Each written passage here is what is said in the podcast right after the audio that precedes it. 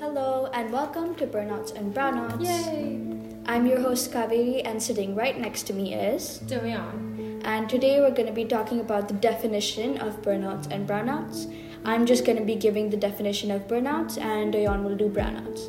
So burnouts are a some a kind of short-term thing, but they can be really bad if they get severe. They are when you feel extremely tired and fatigued and unmotivated to do anything. So, is it a mental problem or is it a physical problem? It can be both, but usually it's a mental problem. Mm-hmm. And so, you know, it happens when you overwork yourself and you get super stressed out and you don't do anything about it. And in long term, it can actually be really bad because it can cause some mood swings and sleeping problems, and it can cause you to get really tired all the time. So, basically, burnouts are uh, burnouts caused when you overwork. Yeah, right? yeah. So, brownouts seems like it sounds similar to burnouts, but it but it's actually very different from from burnouts. So many people don't really know about brownouts because it's um, it's one step more severe than burnouts because it's a long term problem. So brownouts are when you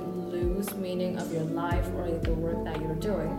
So people in brownouts try to always try to find the meaning you're doing. So, for example, if you're doing like work, work, work, work, work, and you don't like find the meaning of it, you think it's useless for your life. Yeah, that's what it, it's called burnouts.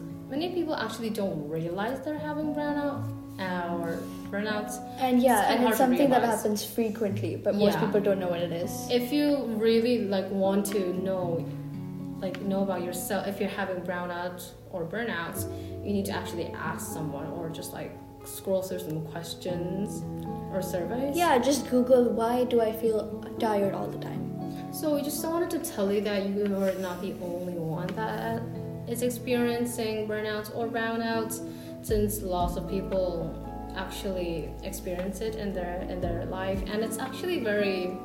It's it is a bad thing. yeah, but it's common, and you can get common. over it if you put your mind to it. So so so in next episode we're gonna explain uh, explain and just have a conversation about how to get over it and like how can you get What helps, support yeah. it. yeah And yeah, that's it for this episode. Um, thank you for listening to us and we'll see you in the next episode see you guys bye. Thank you.